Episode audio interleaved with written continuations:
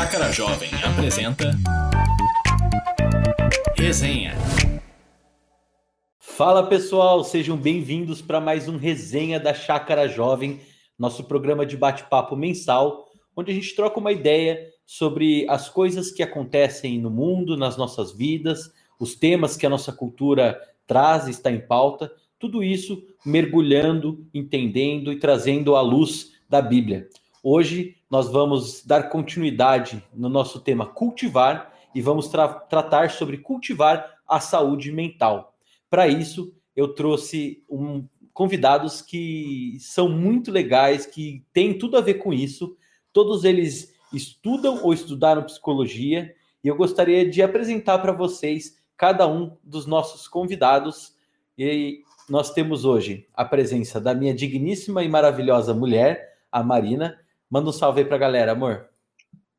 Olá, pessoal, tudo bem? É um prazer muito grande estar aqui, é, junto com meu marido e com os outros convidados, que eu gosto muito todos, e espero contribuir muito para a conversa hoje, hoje aqui. Legal. Além da Má, nós temos a presença da Laura. Laura, se apresenta um pouco para a galera que ainda não te conhece. Oi, pessoal, tudo bem? Eu sou a Laura, estou estudando psicologia atualmente, né? Como o Henrique já comentou. E é muito bom estar aqui com vocês, muito bom poder participar desse momento aqui. Legal, e para finalizar o nosso time de convidados, nós temos ele, Ângelo Rafa 3 Dagnoni. Seja bem-vindo, Rafa 3. Espero que você esteja bem, né? Você falou que está um pouco zoado aí da rinite. Como que você está? Se apresenta para a galera. É, eu estou bem, a qualidade da imagem não está boa, mas eu estou bem. É, eu também estudo psicologia, também eu tô com a Laura aí na chácara, acho que eu não eu não, na verdade não sei quanto tempo faz, acho que faz dois anos. Mas vai ser muito bom, é muito bom estar aqui contribuindo, é muito bom estar com vocês. E é uma igreja muito boa e eu gosto muito desse, desse tipo de coisa que a gente faz aqui, que é refletir sobre as coisas da sociedade. É uma das coisas que eu mais gosto de fazer, inclusive. Legal, Rafa, que bom. Eu acho que a chácara tem esse diferencial, né? Ela, ela traz pautas das coisas que nós vivemos no dia a dia para refletir como que a Bíblia, como que a gente como cristãos pode se posicionar. Inclusive, esse é o, o, o nosso intento com esse resenha, né? O nosso resenha cultivar a saúde mental. A ideia qual que é? A gente tratar um pouco sobre depressão e ansiedade. Como que um jovem cristão lida com esses assuntos, com, com, com, com, tudo isso. Tanto trouxe três estudantes, a, a Marina é formada em psicologia, e o, a Laura e o Rafa estão estudando, mas a nossa ideia é mais trazer um testemunho, porque tanto eu quanto os três é, passamos e lutamos já, ou continuamos lutando contra depressão e ansiedade. Então a gente gostaria de bater um papo para trazer esse tema que é tão relevante atualmente. Que apesar da Bíblia não trazer esses temas, depressão e ansiedade, na palavra de Deus, a gente encontra diversas histórias é, a respeito que tratam sobre isso. Um, uma delas é o, o, profeta Elias, que se vê deprimido a ponto de desistir da vida. Nós temos também Moisés, que pede para Deus tirar a vida dele.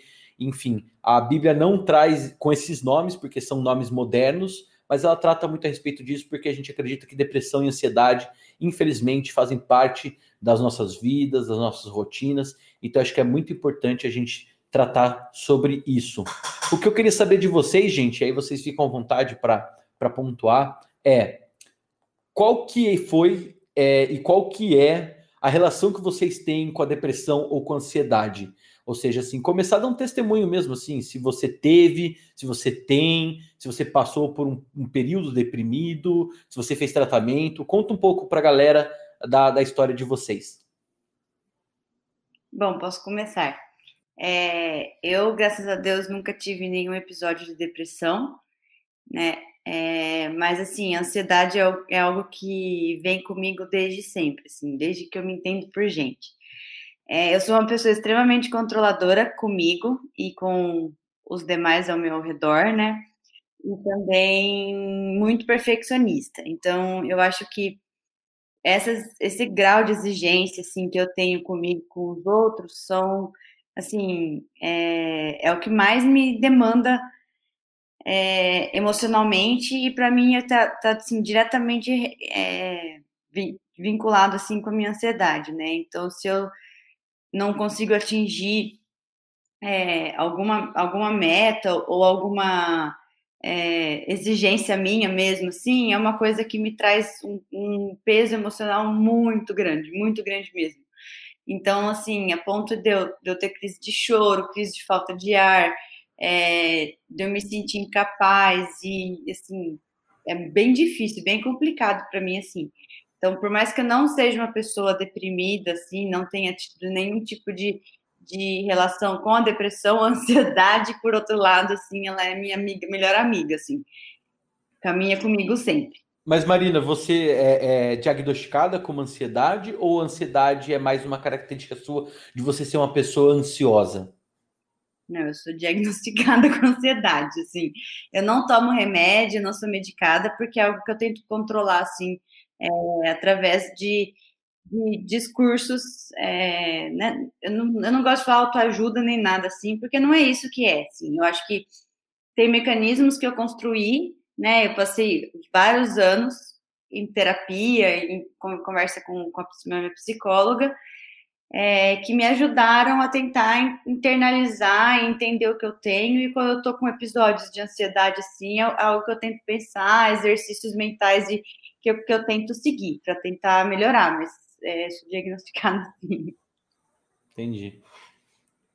Porque acho que é muito comum, né? A gente ter momentos da nossa vida que a gente está vivendo com os ânimos mais aflorados, por exemplo, é, época de provas, pré-vestibular, ou então quando acontece alguma coisa, mas a gente tem que lembrar que estar deprimido e estar ansioso é diferente de ser depressivo e ser diagnosticado como ansiedade, né?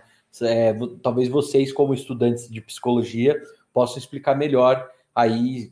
Qual, qual é o seu caso aí, o Rafa 3? O que, que você conta pra gente? É, eu, eu já ia pegar o mic aqui. Você falou pra gente se apresentar, falar da relação, mas eu vou puxar para outro assunto.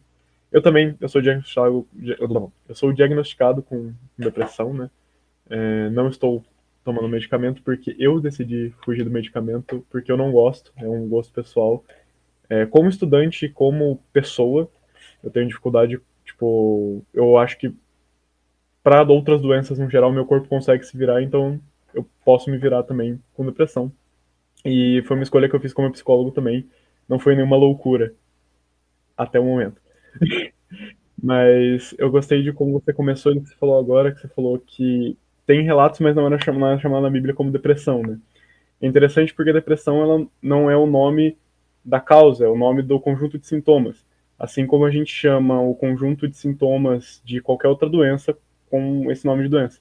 Você não vai dizer que você tá, que você tem gripe porque você está com febre e você está com febre, então você sabe que você tem gripe não é uma coisa cíclica, cartesiana. E depressão, assim, e ansiedade, como outras doenças, é assim também. Então você não tem depressão, você não está triste porque tem depressão, não tem depressão porque está triste, né? Ah, isso é uma coisa muito difícil de separar hoje em dia na sociedade, que é a tristeza profunda ou momentos de luto com depressão, é, ansiedade e momentos de nervosismo com ansiedade generalizada ou ansiedades em geral, que existem várias, vários tipos de ansiedade. Então, nessa pergunta que você fez, acho que essa é uma boa resposta, é entender a diferença entre o que são emoções negativas e o que é uma psicopatologia. Porque uma coisa que eu falo muito com o meu psicólogo, inclusive meu terapeuta, é como a sociedade ela tenta abafar emoções negativas, né? Eu acho que esse é um ponto aí que a Laura e a Má, que também são estudantes da área, podem falar bem sobre isso. Legal, acho que você trouxe bem, né? a questão de. Porque é inerente ao ser humano, né? A gente tem momentos mais deprimidos, mais retraídos, momentos mais.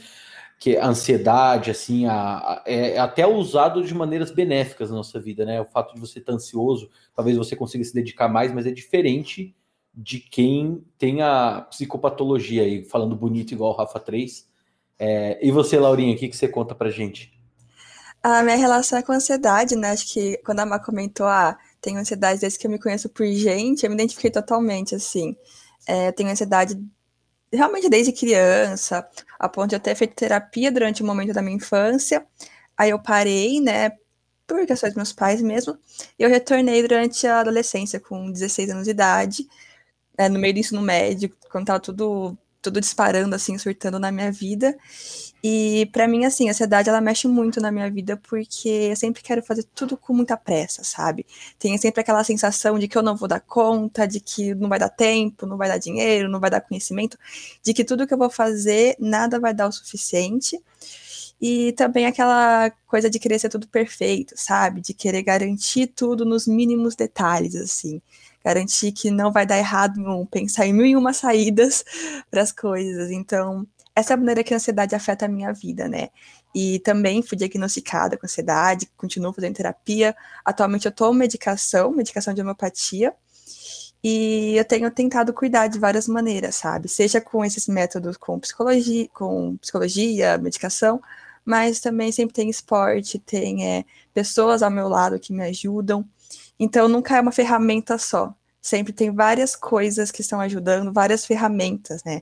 A amizade, a igreja mesmo, a psicologia, várias ferramentas para ir tratando isso durante toda a minha vida. Legal. Eu acho que tem, tem muito que a gente pode aprender, né? Sobre ansiedade e depressão. Tem muito ainda que a gente pode é, des, desvendar, porque, querendo ou não, ainda é meio que um tabu, né? Assim, e eu vejo, eu vejo muita dentro da igreja, né? Já ouvi, infelizmente, é, várias vezes que, por exemplo, ah, depressão é falta de fé, ansiedade é falta de, de acreditar que Deus está no controle. Mas não é assim, se trata de fato ali do, igual o Rafa falou, né? Uma psicopatologia, né? uma doença na psique, né? E, e, como que vocês lidam com isso, né? Você, a, a Má, que, que, que, foram diagnosticadas, o Rafa também comentou que, que é, tem um acompanhamento psicológico. Como cristãos, assim, como que vocês acham que isso influencia a fé de vocês de alguma forma? Isso evidencia? A fé ajudou de alguma forma? Vocês têm alguma coisa a, a, a testemunhar a respeito disso? Vou dar uma chance de vocês pensarem aí, que eu acho que eu peguei vocês meio um pouco de calça curta, e vou falar um pouco da minha, da minha experiência. Eu, eu durante minha, minha fase de universitário, né, enquanto eu estava morando em Limeira, estudando engenharia, eu passei por um tempo em que eu fui ficando cada vez mais deprimido.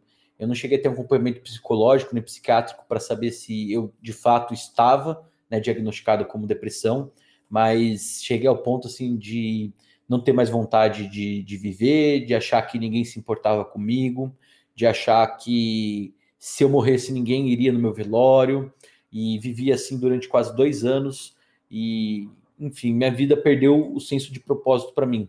E o que aconteceu foi que quando eu tive um evento traumático lá, que bati o carro, veio uma epifania assim que Deus estava me chamando de volta para Ele, mostrando que Ele se importava comigo e que me amava. E o fato de eu sentir que Jesus se importa comigo, de que ele me ama, de que ele me deseja, já é o bastante. Isso ajudou a lutar contra o meu momento de depressão, o meu momento deprimido, né? Não, não fui diagnosticado para saber, mas eu acho que é algo que a gente, a fé, ela envolve a nossa pessoa, não, não só em momentos ali em que a gente está no, no culto ou que a gente está no nosso devocional. Né? Eu acho que a fé é muito maior, porque ela nos traz um senso de pertencimento, um propósito, uma identidade. Então eu queria saber assim de vocês. É, vocês já passaram por isso? Ou a fé só atrapalhou? Ou ajudou? Como que, como que foi isso na vida de vocês? É, no meu caso, a fé me ajudou muito a conseguir entender que as coisas não estão sob o meu controle. Porque eu comentei isso, né? Que ah, eu sempre queria deixar tudo perfeito então, o Tarefa 3 mil quer um pouco melhor sabe disso. Eu quero fazer lista de coisas que podem dar errado quando a gente vai sair, quando fazer tal coisa, para eu garantir que nada daquilo vai dar errado. E eu quero cuidar de tudo aquilo. E a fé em Deus me ajudou a entender que, olha, eu posso fazer uma lista com mil opções e coisas que podem dar errado, mas nunca vai ser o suficiente, sabe? Deus que está cuidando. O básico que eu tenho que fazer é confiar em Deus, entregar na mão dele e isso é uma sensação de alívio, uma sensação de tirar aquele peso de garantir que as coisas vão dar certo das minhas costas e colocar isso nas mãos de Deus. Tipo, olha, eu tenho medo, tenho muito medo das coisas darem errado, mas eu vou colocar nas mãos aquele que eu sei que vai garantir que não vai explodir todas as coisas, como que às vezes tem a sensação, né, de que vai dar tudo errado assim. E é assim que tem me ajudado muito. Entregar para Deus, né? É, no, no meu... Ah, desculpa. Pode falar. eu acho que no, no meu caso, a, você falou sobre atrapalhar, né? A, pelo contrário, né? A fé não atrapalha, mas eu acho que eu sinto que para mim a, a, depressão atrapalha bastante no, no caminhar, né? É, as meninas falaram um pouco sobre como elas se sentem, né? E eu não falei muito, mas para mim a depressão pega muito no quanto eu me cobro. Eu me cobro, eu não cobro os outros, mas eu me cobro muito para entregar o que os outros gostariam que eu fosse, né? Então eu me cobro muito para ser o melhor que eu posso ser para as pessoas. E normalmente isso é alguma coisa que tem é uma imagem que eu crio das pessoas na minha cabeça. Então eu sempre acho que eu vou ficar sozinho ou que as pessoas vão se cansar de mim ou do jeito que eu sou, do jeito que eu faço as coisas. E é, vindo falando de Deus é muito difícil para mim lidar quando você pensa que é uma pessoa perfeita e não tem nada que você oferecer para ele, né? Então sempre é algo que a, é, essa característica da, do como eu me relaciono com a depressão sempre martela muito na minha cabeça. Mas algo para mim que a fé ajudou muito foi no que ela falou de rede de apoio. É, se não fosse pela, pela igreja, não teria ela, não teria o Emanuel, que são as duas pessoas que eu mais confio hoje, assim, e que quem ficou mais no meu pé quando eu comecei a terapia para eu começar a fazer efetivamente. Né? Dentro do que você falou também, né, Henrique, de que é muito comum as pessoas associarem doenças mentais com falta de fé, é muito comum também as pessoas acharem que se você começar a ir para a igreja e orar, você vai resolver todas as suas patologias. Só que a gente sabe que não é assim. Não porque Deus não é capaz, mas porque é, existem ferramentas que também são dadas por Deus na nossa vida para nos ajudar. Então, uh, assim como a psicologia sozinha não resolve seus problemas, assim como o remédio sozinho não resolve seus problemas, amigos sozinhos não resolvem seus problemas, tem uma rede de apoios que pode te ajudar. E a fé é uma grande força para isso. E a ansiedade, né? É, ela nada mais é do que a, a vontade que você quer de antecipar o evento, é, mas não porque você quer que o evento aconteça de forma rápida, né? Tipo, chegue logo porque você está muito afim daquele evento, mas sim pelo, pelo receio de que coisas ruins aconteçam, né? Então, o que a Laura falou assim é, é uma coisa que acontece comigo assim direto. Tipo, quando vamos viajar é um estresse, porque aí eu tenho que colocar tudo na lista e assim, o Henrique até um dia falou assim para mim, mas Marina, a gente vai passar um dia lá, para que, que você tá levando tudo isso? Ah, não, mas sei que se, se acontecer isso, aí eu não vou ter nada. Se acontecer aquilo, aí eu não vou ter nada para resolver. Então eu tô levando tudo que eu posso, né? E eu acho que na vida, assim, é, é para mim, assim, é, é igualzinho a ser uma viagem, né? Então, tipo, eu quero antecipar tudo que pode acontecer de ruim e eu tenho que conseguir resolver tudo que aconteceu de ruim, né? E para mim a, a, fé ela é essencial nesse ponto porque eu posso levar a bagagem toda, eu posso levar a minha casa, mas isso não garante que nada de mal vai acontecer comigo. O que garante que nada de mal vai acontecer comigo é que Deus está cuidando de mim e que muitas vezes coisas ruins vão acontecer comigo e com a minha família, com quem eu amo. Mas Deus, nada fugiu da vontade dele. E se Deus permitiu, ele vai estar comigo. Ele não falou que a gente não ia passar por, por problemas, mas sim que é, a, gente, ele, a gente vai passar sim e ele estará conosco em todos os momentos, né? Então, assim, quando eu estou num, num, momento assim, de crise, de, de, de, de ansiedade, de, de choro, e assim, que meu pensamento está super acelerado, eu não consigo parar, eu tento fazer exercício de respiração e, e quando eu consigo centralizar, eu penso, Deus está no controle, independente de, de, qualquer coisa. Eu posso querer fazer qualquer coisa. Se Deus não, não for da vontade de Deus, né, é, não, não, não vai acontecer da forma como eu quero. Então, eu preciso descansar nele. E, e essa parte do descanso que tem sido um exercício para mim na minha atual é, realidade, né? De entregar, jogar minha bagagem nos pés da cruz, né? Nos pés de Deus e falar: Deus, toma, cuida e, e eu tô aqui no banco de trás, deitada, enquanto o Senhor está dirigindo o carro da minha vida. Interessante falar sobre entregar para Deus e colocar na cruz. É que recentemente na nossa comunidade a gente tem estudado a primeira carta de Pedro né, os cristãos que estavam dispersos na Ásia Menor. E tem um certo momento em que ele se dirige aos jovens. E eu acho que é muito pontual. A gente, é, o Ricardo pregou isso recentemente, o Ricardo Agreste, e vai sair um, mas já saiu, um Chakra Talk, é, que eu participei, que a gente trouxe uma perspectiva mais jovem ali sobre essa parte do texto, que Pedro fala aos jovens. E o que eu acho interessante é que na fala aos jovens tem um versículo que é bem conhecido, principalmente nos ansiosos, né? Que é primeira, primeira de Pedro 5, 7, que ele fala: lancem sobre ele todas as suas ansiedades, porque ele tem cuidado de vocês. Eu acho que é interessante isso ser uma palavra de, que o apóstolo Pedro dirige aos jovens, né? Então parece que é meio que inerente ao jovem tá nesse fluxo, tá nessa, nesse dinamismo, né? Tanto de, de, de dinamis, no, no, grego ele é tanto força, explosão, quanto movimento. Então acho que o jovem tem isso, né? Nós, mais a Laura e o Rafa do que eu e a Mar, né? Que são mais jovens do que a gente, mas de, de querer mudar, de querer fazer as coisas, de querer assumir o controle, de querer ser agentes de transformação no mundo, né?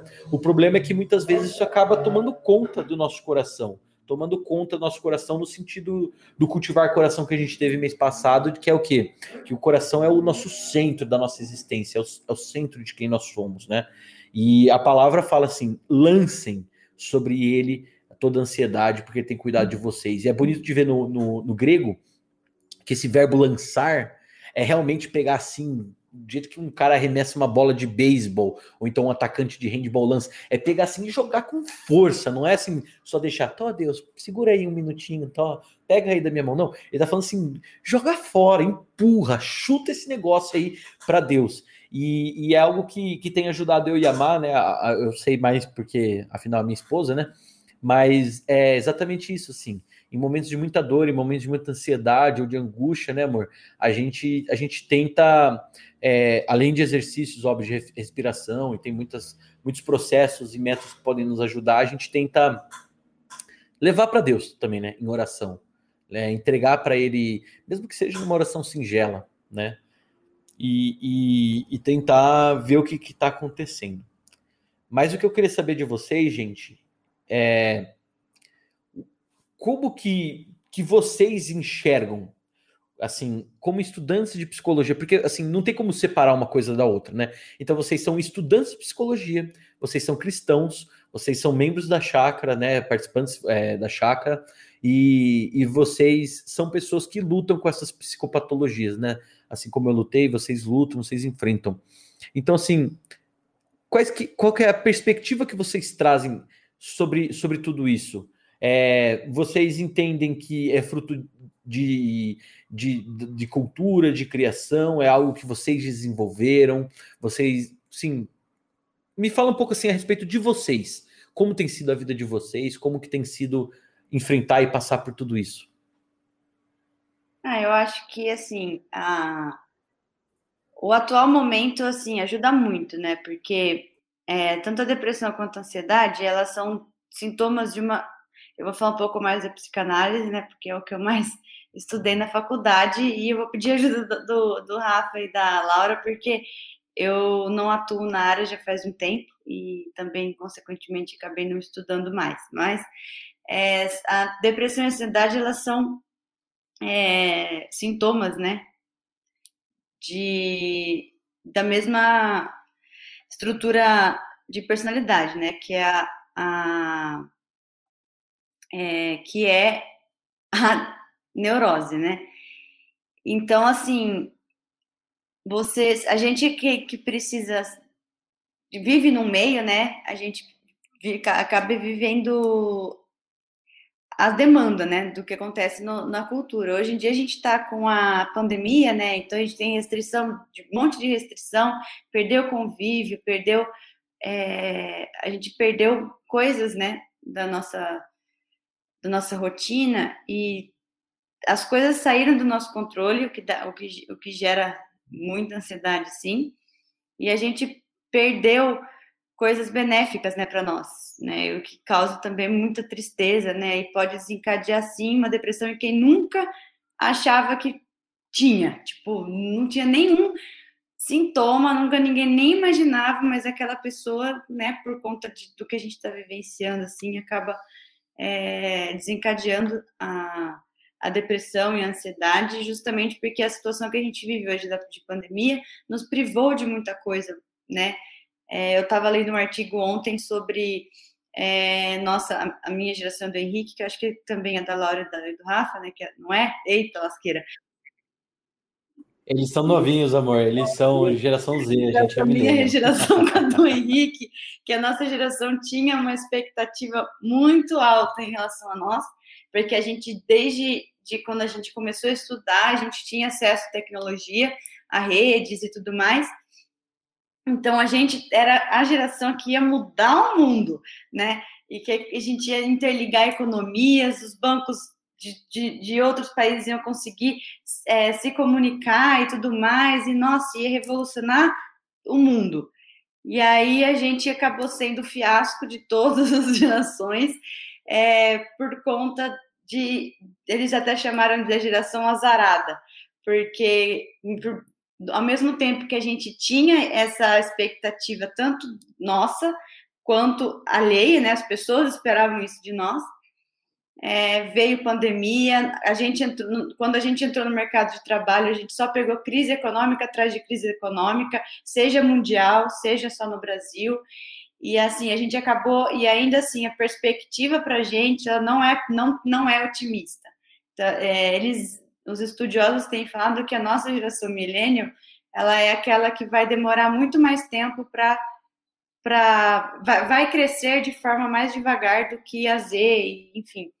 Então eu como milênio posso falar que que assim para mim é, essa pressão que a gente tinha e essa expectativa que a gente também tinha em relação a nós tem, tem sido muito pior, né, é, em relação minha ansiedade, né? Assim, tem piorado bastante.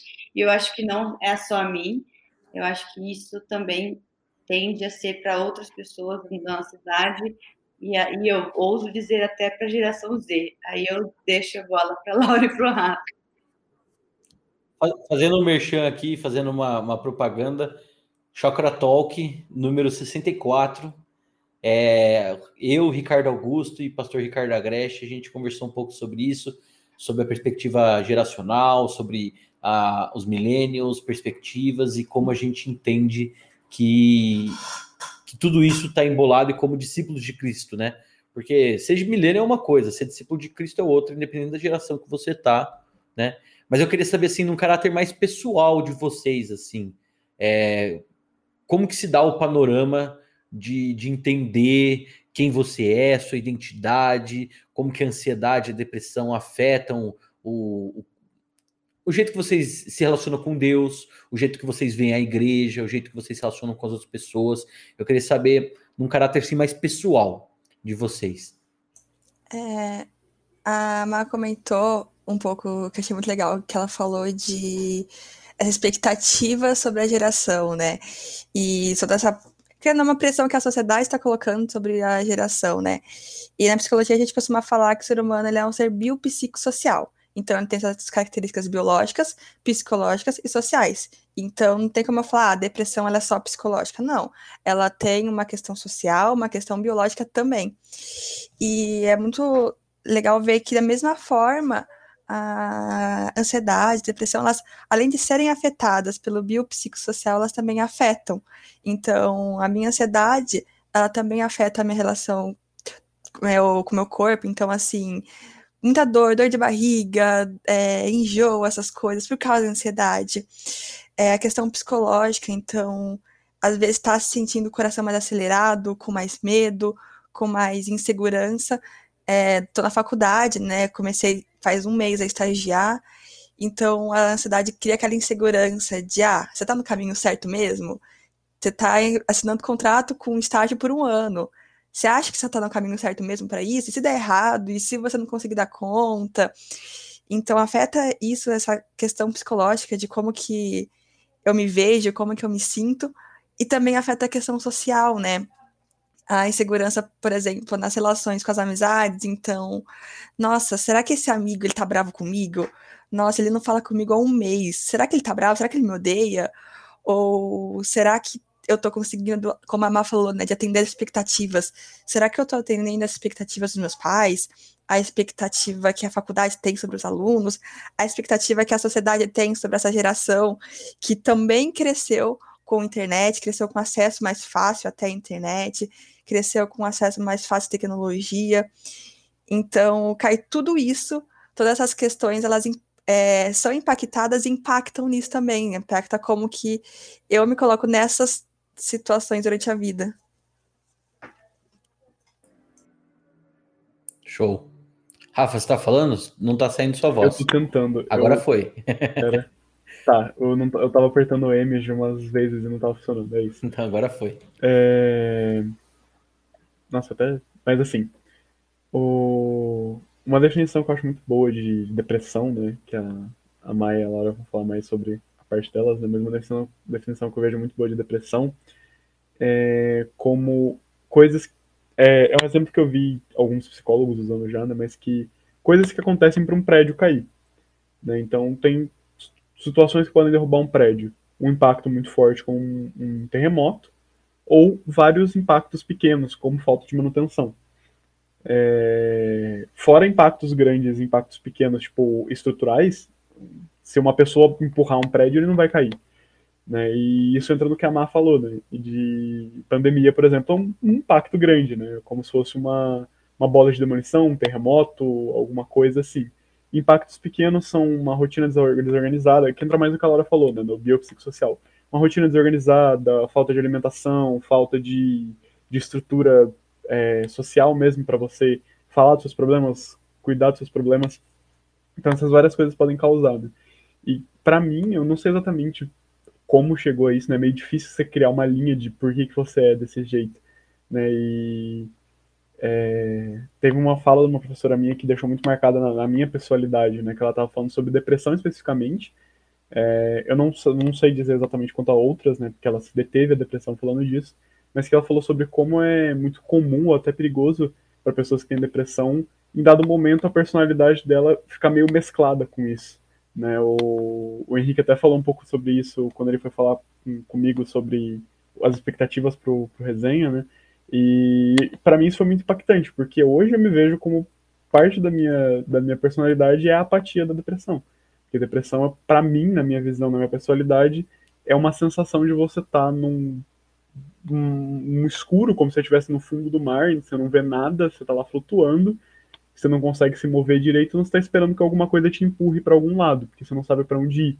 Né? E é, essa apatia, essa sensação de não saber o que fazer, de não saber como fazer, para onde ir, na verdade não é nem não saber, é tipo não ter força para isso, sabe? Às vezes você sabe muito bem para onde você tem que ir, só que você olha e fala, vai dar trabalho demais, é mais fácil ficar aqui deitado e esperando aquilo chegar até mim. Então, e para mim isso vai muito parte da minha vida, do meu dia a dia. Eu não consigo dizer que isso não é parte da minha personalidade. E é estranho, é bizarro, é preocupante até. Mas a, as relações com as doenças mentais, elas começam a ser assim, algumas delas, né? Eu, na minha, na minha visão, acho que daria para ampliar, principalmente porque, como ela falou, elas são doenças próximas. Falando mais tecnicamente, elas são doenças emocionais, né? Psicopatologias emocionais. Então elas estão no mesmo ramo de psicopatologias, né, que lidam diretamente e afetam diretamente suas emoções. Né? É... Legal. Eu, você trouxe um, um, ponto que eu acho muito interessante, que talvez não seja nem esse o, o, enfoque que a psicologia dá, mas eu acho que é um ponto que dá para a gente fazer uma conexão interessante com o que a gente vem trabalhando ao longo do ano, que a gente vem conversando sobre cultivar, né? E a ideia, quando a gente desenvolveu esse tema cultivar, é que num mundo onde está tudo acelerado, ou então é tudo instantâneo, as coisas são efêmeras, né? Tudo começa rápido, acabou. Então, o processo de cultivar é um processo demorado, é um processo longo, que a gente tem que fazer a nossa parte, esperar Deus abençoar com a outra, né? Por mais que eu prepare o terreno, por mais que eu coloque a semente, não sou eu que faço a semente, a semente germinar, não sou eu que faço o ramo crescer. Então a gente pegou essa metáfora e falou: vamos tratar dessa metáfora ao longo do ano. E uma das coisas que a gente, entre as coisas que a gente tratou, a gente tratou sobre dois pontos muito importantes para a gente chegar à conversa de saúde mental, que a perspectiva bíblica, ela, igual eu falei no começo, ela não tem, né, um, um, uma palavra depressão, ela não tem um, um vocabulário atualizado igual o nosso. Mas ela traz pontos específicos, igual, por exemplo, o coração para o judeu na Bíblia era o cerne do ser humano, não é só onde a gente sente, mas onde a gente tem as nossas vontades, onde a gente toma as nossas decisões, onde a gente experimenta o mundo. E, e, e, a Bíblia chega a falar até de coração contrito, coração chateado, deprimido, né? E o que eu achei interessante que você falou é das narrativas. Então, quando a gente está envolvido com essas psicopatologias, quando, pelo menos foi o meu caso também, quando eu estava deprimido, depressivo, é, aquilo se tornou quem eu era. Ah, porque eu acho que tem a ver com essa ideia da narrativa. A narrativa que eu fui construindo e que eu fui emergindo é que eu não era ninguém, que ninguém se importava comigo, que eu não tinha propósito, que eu não tinha mais jeito, e que minha vida não tinha mais valor, sentido ou apreço para ninguém. Né? Então, igual você falou, a, a, metáfora que você usou do fundo do mar, eu, eu nunca tinha ouvido, mas eu falei, nossa, era exatamente o que eu sentia porque por algum tempo eu, eu sempre descrevi a minha depressão como eu num fundo do poço e as pessoas passando por esse poço, conversando e ninguém se interessando em olhar para baixo para tentar me ajudar. Esse era o sentimento que eu tinha quando eu estava deprimido ou depressivo. É... E eu falava, tudo bem, eu vou ficar aqui até minha vida acabar e ninguém vai se importar. Vai ser só um poço que vai ser fechado depois. E eu gosto de trazer com metáfora porque eu li um livro chamado Depressão de Spurgeon é um livro muito bom porque é um psicólogo, biógrafo, que ele vai pegar Charles Spurgeon, que é um pastor do século XIX, que era depressivo, e vai fazer uma análise junto com as, os próprios escritos do Spurgeon, análises dele e, e, e, trazer. E aí ele fala, né, que as depressões, e vocês podem comentar sobre isso também, são muito variadas, né? As causas, o, que, como uma pessoa se sente, como ela responde à depressão. Então ele, ele no livro ele indica assim: use sempre metáforas. Porque tanto para uma outra pessoa que é depressiva, quanto para uma outra pessoa que não é, é o melhor jeito de explicar, porque é muito subjetivo, né? Assim, você se sente sozinho. Mas você está no meio da multidão, você está numa sala de aula ali de. Antes do Covid, né? Você está na sala de aula ali de 50 pessoas, né? Como que você está sozinho? Tem, tem sua mulher, sua família, mas é a questão do se sentir, usar essa metáfora. Então, eu acho que a gente tem que ficar atento porque essas narrativas vão construindo nossa visão do mundo e inclusive nossa visão de nós mesmos. E é por isso que a gente milita tanto, né, a respeito de disciplinas espirituais, né? Não, vamos ler, vamos orar. Não, como que tá a sua vida espiritual aí, Marina? Como que, você, que tá, foi essa semana, Rafa 3? Laurinha tá lendo, tá orando, por quê? São momentos da semana em que a gente vai conseguir formatar, né? Que a gente vai conseguir voltar para o compasso divino e viver em harmonia e viver no ritmo da graça, é onde as nossas narrativas vão ser moldadas pela narrativa, pela verdadeira narrativa, inclusive o tema do nosso primeiro resenha, a verdadeira, cultivar a verdadeira narrativa, e a gente vai conseguir viver com Deus no tempo dele. Mas eu acho que depressão e ansiedade não é só questão de narrativa, né? Eu acho que é, ajuda, influencia, igual a Má falou, mas não é não é tão simples, né? A gente não pode ser simplista e falar, não, é falta de leitura, não é falta de estar no compasso do Senhor. Porque às vezes você está ali e bate ansiedade, bate a crise de depressão, a, depressão permanece, né? É, alguém quer não, então, eu coisa, acho amor? Que, é, as pessoas têm um pouco de dificuldade, né, para entender um pouco a mente do ansioso e do, e do depressivo, sabe? Eu acho que o, o a, a, depressão é uma doença é, muito mal compreendida ainda. Apesar dos, dos, estudos, apesar do acesso às informações, né, as pessoas têm como procurar informar, informações no YouTube, no Instagram. É, a, a, quando a pessoa está deprimida, as pessoas acham que é só a pessoa chacoalhar poeira e levantar, sabe? E muitas vezes a pessoa não tem essa energia, né, essa força, né? Que Freud até fala que a gente tem a pulsão é, de vida e a pulsão de morte, né?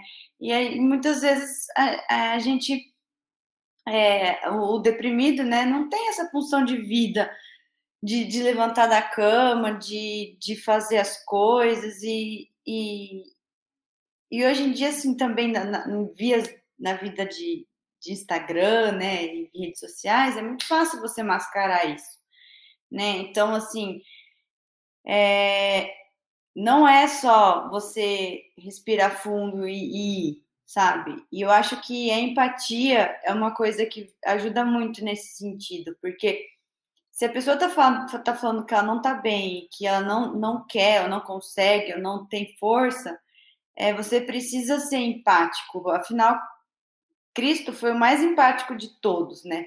Então, para quem não tem ansiedade ou, e, ou depressão, é, o exercício de empatia é essencial, assim, justamente para você poder também mostrar o amor de Cristo para a pessoa que está em depressão, que está em crise de ansiedade, sabe?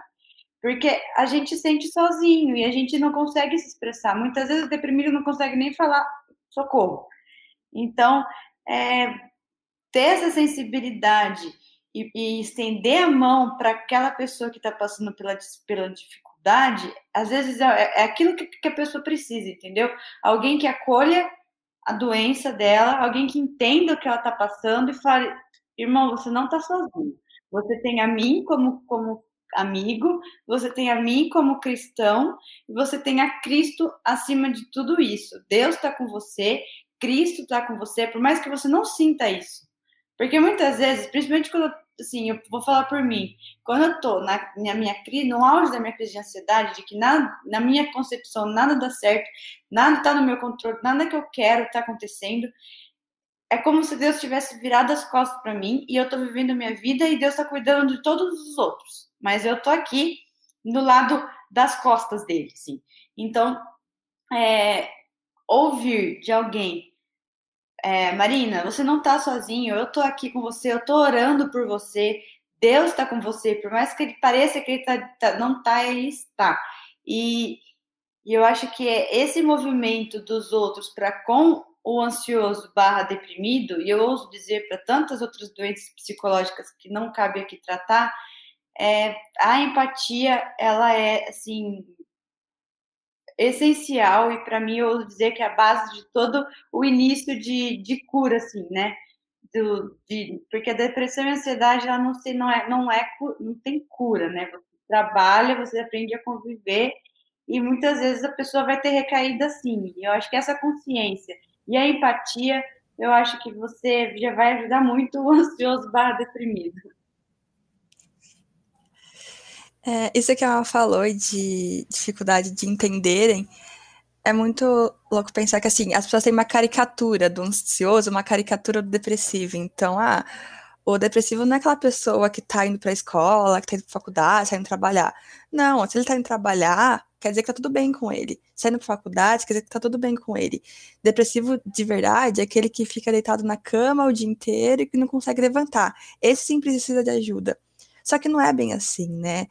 É, não tem como a gente resumir as pessoas a um tipo. Então, tem que ser isso, isso, isso, exatamente. Fugiu disso, tá fora. É, as pessoas que passam por, esses, por essas questões, né, depressão, ansiedade, qualquer outras, elas não têm uma caricatura, não têm um jeito exato de ser.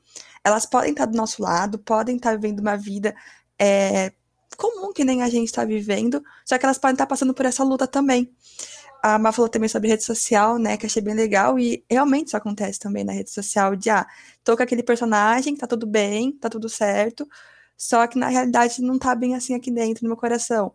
Então requer atenção, requer a gente olhar para as pessoas além da aparência, além do que, que ela está aparentando. Teve o um exemplo que acho que o Henrique comentou no começo, do. Acho que era Elias, que apresenta também características de depressão, né? Apesar da Bíblia não dar esse nome. Eu gosto muito da história dele, porque ele era uma pessoa que ela, ele estava lá, estava falando de Deus, estava lá enfrentando outros profetas, só que determinado momento da história dele, ele apresenta aquela desistência da vida, né? De desistir, de querer chutar o balde, tudo. E eu gosto muito da história dele porque mostra isso. Não é, não é, a, não tem uma caricatura.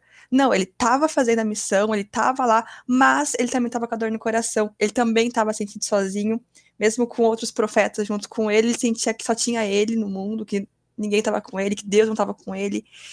Então requer essa empatia mesmo, requer se olhar além da aparência parar de buscar uma caricatura exata de como que tem que ser um depressivo, um ansioso, qualquer, qualquer outra coisa. É, eu acho, eu acho esse comentário da Dama mesmo sobre essa solidão, eu acho que ela é bem, bem acurada, assim. Né? É, para mim é um pouco diferente, mas eu tenho muita sensação de que eu não quero nem ir atrás de falar com alguém, Porque parece que eu vou sempre ouvir aquela mesma história de não, você tem que levantar, você tem que tentar, tem que continuar caminhando. E é o que ela falou, eu fico pensando, tipo. É, e antes de falar, eu fico nisso, não, eu vou falar, e aí, não, beleza, tem que levantar. Eu, cara, não consigo levantar pra fazer nada, sabe? Tipo assim, não tenho vontade de levantar para ir tomar um banho. Eu vou levantar e, e continuar lutando uma luta que parece que é até o fim da minha vida, né? Mas a, a hora que você chega do lado de alguém, essa pessoa, ela quebra essa expectativa e ela fala, não, tá tudo bem, tipo, ah, como é que você tá se sentindo? É, você precisa que eu ore por você, ou você quer que eu ore por você, o que eu posso fazer por você? É, é, é isso que eu falou, essa, essa empatia e a ideia de não, não ficar procurando solução para a vida da pessoa, mas ficar tá, tá ali e, e, ser um apoio, sabe? É, eu acho que esse é o ponto principal, porque quando a gente está na crise, a, a gente está cego. É, é, quase como aquela. A, a, Bíblia usa muito a representação da cegueira, né? É realmente aquela imagem de você não consegue ver uma coisa que está um palmo na sua frente, sabe? Parece muito óbvio, mas, como eu falei, uma, é, são doenças emocionais. E razão e emoção, por mais que a nossa sociedade tende a separá-las, tem uma linha muito fina entre elas. E não tem bem uma pessoa mais racional, uma pessoa mais emocional, as duas são muito misturadas, a, a emoção está sempre ali, por mais que você esconda a razão, por mais que você esconda a emoção, elas sempre estão andando juntas, e, e, é muito difícil de separar as duas. Então, quando você está com o emocional abalado, o seu racional também está abalado, né? Pa parece que a, a pessoa que ela está com uma crise de ansiedade quer dizer que ela está sendo governada pelas emoções. Não, o, o emocional dela também não está estável né, com o, a, a gente precisa funcionar em homeostase, em estabilidade, nas coisas equilibradas. Então, quando o seu emocional está abalado, o seu racional também está abalado. E aí, tipo, a ideia de fazer uma respiração quando a pessoa está com ansiedade, de fazer um exercício de levantar, é, no caso de depressão, né, levantar, então se alongar, fazer as coisas aos poucos. Isso começa a trazer você um pouco mais a razão e isso vai melhorando a sua emoção. Então as duas coisas têm que andar juntas. E por isso que o apoio é tão importante. Não adianta você querer dar argumentos, não adianta você querer falar, não, porque você vai conseguir, porque Deus é bom, ele tá, tá contigo. É tipo, não, às vezes a pessoa precisa que você ore, porque aí você tá orando do lado dela e aquilo representa muito mais do que a sua palavra dizendo, não, é, é assim que Deus é, ó, aqui na Bíblia tá escrito, tipo, não, cara, tipo, responda do jeito como aquela pessoa tá, tipo, se, se o emocional tá abalado, ela precisa de um emocional forte também, então de uma oração, de um abraço, a e depende da pessoa também, né? Mas desse, desse apoio mesmo que a Má falou, desse tô aqui por você, tô orando por você, e eu sei que Deus chama, e eu vou orar por você, e a gente vai falar com ele, você vai falar com ele, tipo, é importante, sabe? A parte do é, colocar as coisas as claras ali é muito importante. Pelo menos para mim, né, na minha experiência, sempre me ajuda. Legal que na, na, história bíblica a gente tem um exemplo meio do que não fazer, né? Começa bom, mas depois vai, piora, que são os amigos de Jó. Tipo, eles vão ver lá a desgraça de Jó. Primeiro é bom. Eles vão, não falam nada durante sete dias, só sentam e choram ao lado dele. Aí depois começa, acho que é quase 40 capítulos do cara malhando Jó, né? Tentando apresentar Deus na perspectiva, falando que Jó tá errado, falando que não, não é isso, não, deve ter algum problema e tal. E, e, e não sendo nada empáticos, né? Eu acho que, e, e trazendo o que a Má falou, um pouco que vocês três falaram, eu acho que falta um pouco disso. E o, o Zach Svin, acho que é o jeito que fala o nome do autor do livro que eu citei, Depressão de Spurgeon, ele fala assim: peça a metáfora, porque talvez vai ajudar no jeito de você ser empático, né? Então, por exemplo, no meu caso, que eu me sentia no fundo do poço e que ninguém se importava, teve um dia que eu chorei muito, muito, quando eu estava entregue a minha depressão, um, uma, um simples MSS, SMS. Na época não tinha WhatsApp ainda difundido, tá? A gente mandava SMS. É falando assim: Oi, como você tá? Sentimos sua falta hoje no rolê. Nossa, eu chorei muito e assim, foi porque simplesmente alguém percebeu que eu não estava presente, sabe? Então, assim, a pessoa nem sabia da minha metáfora, mas se tivesse pessoas atentas que se dispuseram a me ouvir e me perguntaram, né? Tenta criar uma metáfora do que você está sentindo. Acho que é muito mais fácil da gente ser empático, né? Mas eu acho que o fator Deus está na parada. A gente não pode esquecer como cristãos, né? Afinal, aqui a gente está falando sobre os jovens da chácara, né, os jovens cristãos que, que lutam com depressão, ansiedade ou, ou testemunham, ou querem saber mais. Eu acho que a gente, o orar é muito importante porque mostra como você se mantém se relacionando com Deus, em vez de querer apresentar Deus para a pessoa, ou apresentar uma perspectiva teológica para a pessoa. Porque muitas vezes não é o que, que a pessoa precisa, né? Não é o que a pessoa nem quer, nem vai conseguir assimilar naquele momento ali. Mas, apesar de não ser o que a pessoa vai conseguir assimilar naquele momento, ah, tem uma passagem que é linda, né? Que Jesus chama. Ele não fala deprimidos e, e ansiosos, mas ele fala cansados e sobrecarregados, né? A passagem fala é em Mateus 11, de 28 a 30, fala assim: Jesus falando: Venham a mim, todos vocês que estão cansados e sobrecarregados, e eu os aliviarei. Tomem sobre vocês o meu jugo e aprendam de mim, porque sou manso e humilde de coração, e vocês acharão descanso para sua alma, porque meu jugo é suave e meu fardo é leve. Então, a gente tem um lugar, um refúgio, um refrigério. É, por mais que a gente não possa ser simplistas com a psicopatologia da depressão e da ansiedade, a gente também tem que ser cristão, né? Então a gente tem que crer que a gente tem sim um lugar que a gente pode se direcionar, um, um, uma boia, né? A, a, se salvar, né? A gente está ali se afogando ali na ansiedade Deus lançou uma boia para gente, para a gente tentar poder se agarrar, né? Ele veio ao nosso encontro. Então, acho que é muito importante também a gente trazer essa perspectiva que Cristo apontou a si mesmo como o, como o, o ponto de referência calmo, humilde, manso e, e nos convida a participar com ele, né? É, eu lembrei de, acho, de uma coisa que você falou no, no começo, né, sobre como a, o, o, o acidente e tá repensando as coisas da sua fé te ajudaram. E eu não sei como eu estaria hoje se eu não fosse se eu não, não fosse cristão. Né? E ah, no caso eu não nasci na igreja, né? Eu nasci com uma família na verdade com fés muito variadas, mas é, o meu processo de conversão também passou muito próximo do processo do, uma das minhas piores crises de depressão, assim, é, que foi entre os meus 16, 17 anos. Tava bem mal e bem sem propósito mesmo. E eu acho que uma das coisas que Deus mais ajudou é realmente nessa ideia de ter um propósito. Porque no caso da depressão, né, nessa metáfora, nas metáforas, né, a, a depressão é, é, como eu falei, né, como tá no fundo do mar, é como tá flutuando no espaço, você não tem vontade. Você parece que você, por mais que você até queira levantar o seu corpo, você não consegue. Você tá ali mole, caído e não necessariamente porque você tá fisicamente deitado, né? É, muitas vezes eu tô fazendo coisas e eu tô, sei lá, no trabalho, eu tô gostando de fazer o que eu tô fazendo, mas aí eu paro e aí dá um e eu sinto peso, um peso enorme, e não é só um peso físico, é um peso emocional mesmo. Você sente um peso enorme e não dá vontade de mais nada. Mas a, a, o fato de existir um Deus e um Deus que tem algo é, que está sendo criado na história e indo numa visão macro mesmo, a gente tem participação no macro, a gente tem participação no, na história de Deus, a gente tem participação no, como ministros do Senhor, isso te dá um propósito, te dá um motivo. Então, se você está apático, isso é um motivo para você continuar.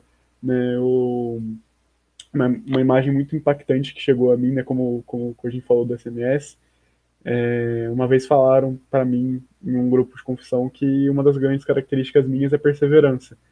E aquilo me bateu de um jeito muito estranho, porque eu fiquei.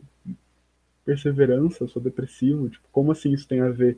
E eu percebi o quanto essa pessoa está no meu lado há muito tempo e quanto ela viu o quanto eu estou caminhando mesmo com a depressão. Então a ideia é que para quem é para quem tem depressão, né, e para quem tem depressão e, e estiver ouvindo, muitas vezes a gente olha e pensa, pô, não fiz nada cheguei, não cheguei a lugar nenhum. Porque tudo tá escuro, tudo tá preto, tudo tá cinza. Então, para qualquer lugar que você olhe, você não vê nada. Mas para quem tá do lado de fora, né, como a gente tá falando de empatia, né, essas pessoas estão vendo quanto a gente caminhou até aqui. E para qualquer pessoa que não consegue dar um passo, meio passo já é muita coisa, né? Então, é... na minha vida, Deus me ajudou muito nesse quesito, de ter algo a me segurar enquanto eu não consigo ter força para levantar, assim. É e se hoje eu cheguei longe, é, mesmo com ideação suicida, mesmo com, com pensamentos depressivos muito fundos, Deus tem muita mão nisso. Amém. Amém. Eu queria ouvir de vocês, encaminhando agora talvez para um final do nosso, nosso resenha. é assim: se, se vocês tivessem uma palavra para dizer para alguém que nos ouve, que luta contra a depressão, ou que tenta controlar e lutar contra a ansiedade, que palavra vocês trariam para essa pessoa? O que vocês gostariam de dizer? Talvez do que vocês teriam gostariam de ouvir até talvez, né? Se fosse o oposto, né? Se vocês estivessem assistindo resenha e alguém estivesse tratando sobre esse tema, o que vocês gostariam de dizer, de ouvir? O que, que vocês acham que pode agregar nesse momento para quem nos acompanha? Eu acho que eu puxaria o versículo que você acabou de falar, Cugin, que Jesus fala: Vinde a mim os que estão cansados e sobrecarregados. É, já divulgando o livro aqui, né, o Manso e Humilde, é, eu gosto muito quando que Jesus fala isso, porque ele fala cansados e sobrecarregados, e no livro eles falam sobre isso também, que são aqueles que já estão cansados de lutas passadas e sobrecarregados cansados por causa das lutas passadas, né, e sobrecarregados com as lutas de agora. Então, acho que o que eu diria para quem está com ansiedade, quem está cansado de lutar, de tentar ser perfeito, de tentar controlar tudo, e carregando mais coisa do que consegue carregar hoje, é puxar esse versículo, olha, entrega para Jesus, porque ele está te convidando, convidando você que está cansado das lutas que você passou, está sem esperança, é, olhando para o que você viveu, você não consegue ter esperança de nada, então está cansado com o passado e sobrecarregado com o presente também onde seu presente tem coisa demais, tem peso demais, tem dor demais. Entrega isso para Jesus, porque ele está realmente te convidando você para entregar e confiar nele sobre tudo isso que está acontecendo. Legal, muito bom. Esse livro Manso e Humilde, do Danny Ortland, a gente é entusiasta né, desse livro. A gente tem lido como Chácara Jovem, porque ele vai estudar essa passagem que a gente leu, né? Teve Rafa uma hora 3, que eu fiquei procurando aqui em volta, eu tava tentando ver se meu livro tava na mão para mostrar enquanto você falava algo relacionado. Ah, não tá. Eu não achei. Ele deve estar tá por aqui. Mas. Olha lá, deixa eu dar zoom na Laura aqui. Aqui Aí, o livro. Merchan dentro do, do resenha. Não estamos é tudo pagos. Esse livro é... é... muito bom, né, gente? Tipo, não tem como não falar bem dele. É... Na minha visão, acho que o meu salmo favorito é o 139, e por um motivo bem pessoal isso mais para quem tem depressão, né? É, que ele fala para onde irei me ausentarei da sua presença e começa daí ele cita várias coisas, né? Então no fundo dos mares, no alto dos céus. E eu gosto do para onde irei me ausentarei da sua presença. Muitas vezes eu não sei se as pessoas passam batido por isso, mas eu demorei para entender a ideia de que não tem como você você com as suas forças se esconder de Deus. Ele tá ali do seu lado. E para mim isso foi muito impactante porque a ideia de que muitas vezes eu tenho a ideia de que eu fiz algo que conseguiu me cobrir tanto em coisas ruins que Deus não tá me vendo mais. Não tem, isso não existe. Tipo, não tem um jeito, não tem um, para onde irei e me ausentarei da presença de Deus. Não, não tem como você se ausentar. Eu acho que minha câmera travou, inclusive. Mas nem, eu... com a, nem, com a, câmera travada você se ausenta da presença de Deus. Sim, eu né? vou terminar minha fala com Travado. a câmera assim mesmo. Uhum. Mas é para qualquer outra doença também, para qualquer outra psicopatologia, porque existem várias, né? Como ela falou, a gente não tem tempo hábil para tratar todas aqui. É, eu acho que a ideia é procurar ajuda, como a gente falou, né? como eu falei das redes de apoio, procurar ajuda, procurar pessoas para orar por você, procurar psicólogos para conversar com você, se precisar tomar remédio, tomar medicações, é, porque a, Deus ele está te ajudando e parte da ajuda é du duas ciências que existem hoje que estudam a, a emoção e a mentalidade humana são amigos do seu lado, uma igreja para te apoiar. Então, é, não enfrente isso sozinho.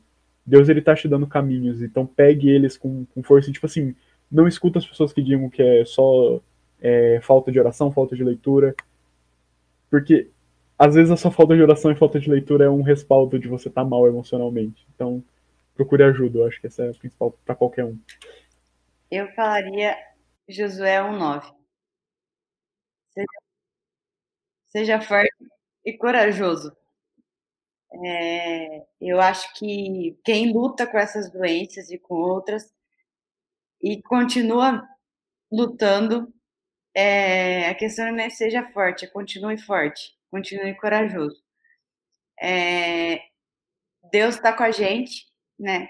Então, né, que, que o o versículo fala, né? Seja forte e corajoso, porque eu sou contigo, né? Então, eu acho que esse esse esse versículo para mim ele é muito muito marcante por, pela questão do forte, porque é, às vezes eu sou muito sensível, é capaz que eu chore. Então, por favor, sejam pacientes comigo. Mas é, eu acho que a questão do ser forte, às vezes a gente não tem nem de onde tirar a força, né? Mas lembrar que Deus está falando para a gente ser forte e corajoso porque Ele, Ele está com a gente, né? E Ele mesmo está falando isso para a gente. E essa questão que o Rafa falou de buscar ajuda, é, eu sei que às vezes é difícil, justamente pelo, pela dificuldade da gente, é, na verdade, pela facilidade que a gente tem de prever a resposta alheia, né? Do tipo, ah, não fica assim, uma hora passa, fica bem, uma hora, né? É, sacode a poeira, levanta. É, isso não é o suficiente, a gente sabe disso, mas eu acho que uma vez que você, se você tem um lapso de força que te impulsa a fazer isso, aproveite e, e busque alguém que, de confiança e seja tão forte, tão corajoso a ponto de fazer isso, porque a gente tem pessoas que se importam, tem pessoas que, que nos amam, e acima de todas elas a gente tem a Deus. E se você não tem essa pessoa, ore a Deus, que Deus certamente vai colocar alguém no seu caminho que vai te ajudar, vai te apoiar, e, e é isso.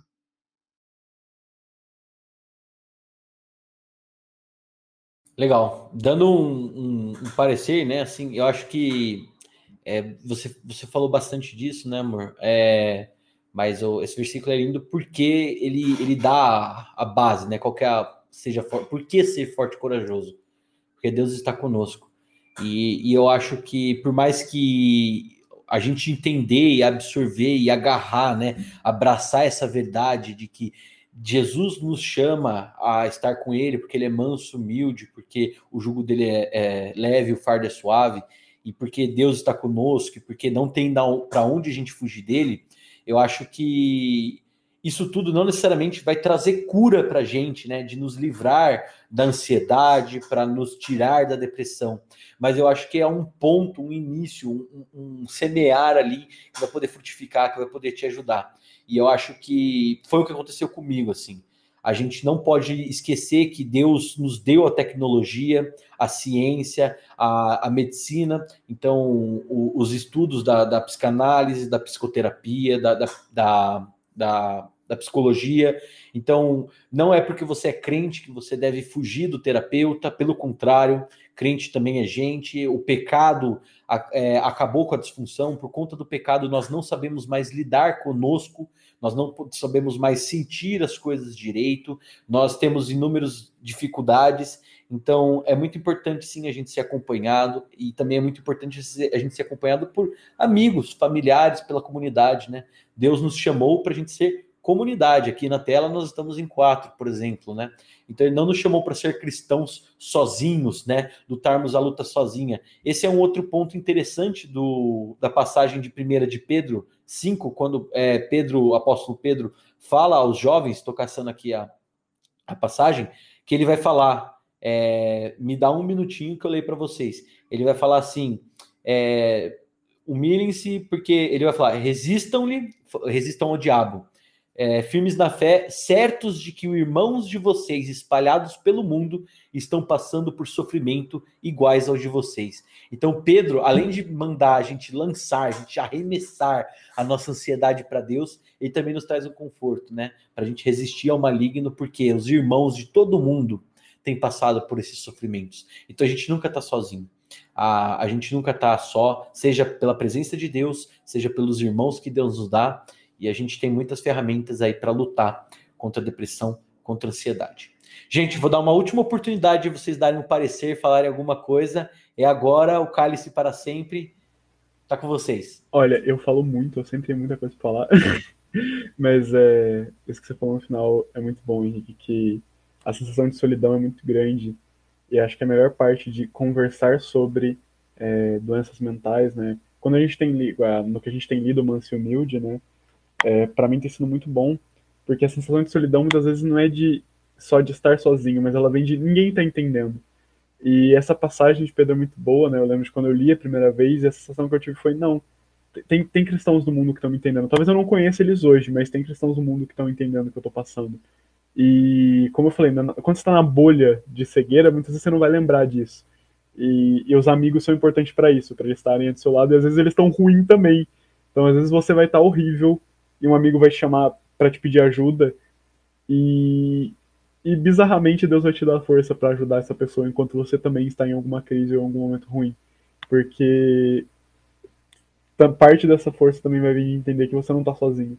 Não está sozinho porque pessoas estão entendendo que você está passando, porque também estão passando por isso. Acho que esse é o meu recado final. Acho que meu recado final que eu lembrei agora é para ter paciência consigo mesmo. A gente fala aqui, parece que foi mágico, né? Parece que ah, de um dia pro outro estava tudo bem. Não, como eu comentei com vocês, eu comecei a fazer terapia em 2018, fazem três anos, ainda tô nessa. E, assim, tem altos e baixos na vida, então tenha paciência. Só ter paciência consigo mesmo, entender que não acontece uma hora para outra. É um processo que vai durar por muito tempo, às vezes, mas acho que o Fatrício Leite, né? É, meio passo já é bom para quem não consegue dar, nenhum, dar nenhum passo, né? Então, é bom, mesmo que andar aos pouquinhos, ter paciência consigo mesmo. Eu falaria para aprender a descansar. Então, se é difícil no dia a dia, assim, acho que são exercícios é, diários pequenos. Então, se você é acelerado e não consegue deixar alguma coisa para trás, ouse deixar uma coisa para trás. Que não seja essencial. Lógico, você não vai deixar de fazer comida, mas tipo, deixe de pendurar roupa um dia. É, deixa de fazer alguma obrigação que não é não seja essencial. E e assim, eu acho que quando você vê que não é o fim do mundo, você acaba se cobrando menos, né? De, dentro da sua própria realidade. Então, seja forte, seja corajoso e aprenda a descansar.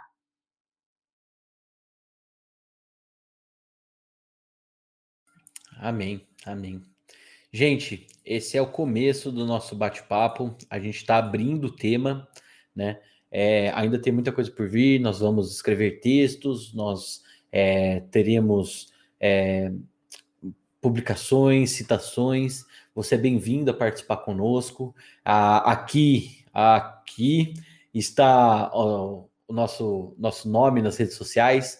Então, arroba Chácara Jovem, para você que nos ouve, não, não enxerga eu errar na hora de apontar, é arroba Chácara Jovem. Facebook, Chácara Jovem, YouTube, Chácara Jovem, Medium, Chácara Jovem, YouTube, é, Instagram, Chácara Jovem. Facinho de memorizar, facinho de, de nos encontrar. É, nos procure, principalmente no Instagram, é onde a gente tem focado nossos esforços de divulgação, de, de conteúdo. E eu queria agradecer imensamente, imensamente aí pela presença de você, Amor, é, Laura, Rafa 3. É, fiquei muito contente quando vocês toparam. É, tenho caminhado com vocês e tem sido um prazer aprender mais sobre tudo isso, aprender um pouco mais sobre o amor de Deus na, na vida de vocês e ver o quanto que nosso Deus é bom, o quanto que nosso Deus é atento às nossas peculiaridades, né? Cada um de nós aqui tem altos e baixos, tem dons, talentos e vícios, e Deus nos conhece, como o Rafa falou, a gente nunca consegue fugir dele, e inclusive porque ele habita em nós através da presença do Espírito Santo. Então eu oro para que Deus abençoe muito a vida de vocês, a você que nos escuta, oro e agradeço por ter chegado até aqui. Se liga que está só começando. Obrigado pela presença, que Deus abençoe e sede fortes e corajosos. Não desistam, descansem e lembre-se: o jugo de, de Jesus é, é, leve, o fardo é tranquilo. O jugo de Jesus é leve e ele é manso e humilde de coração. Então, que a gente possa descansar, contemplar, que a gente possa permanecer nele. Fique com Deus. Um grande beijo no coração. Que Deus abençoe cada um de vocês.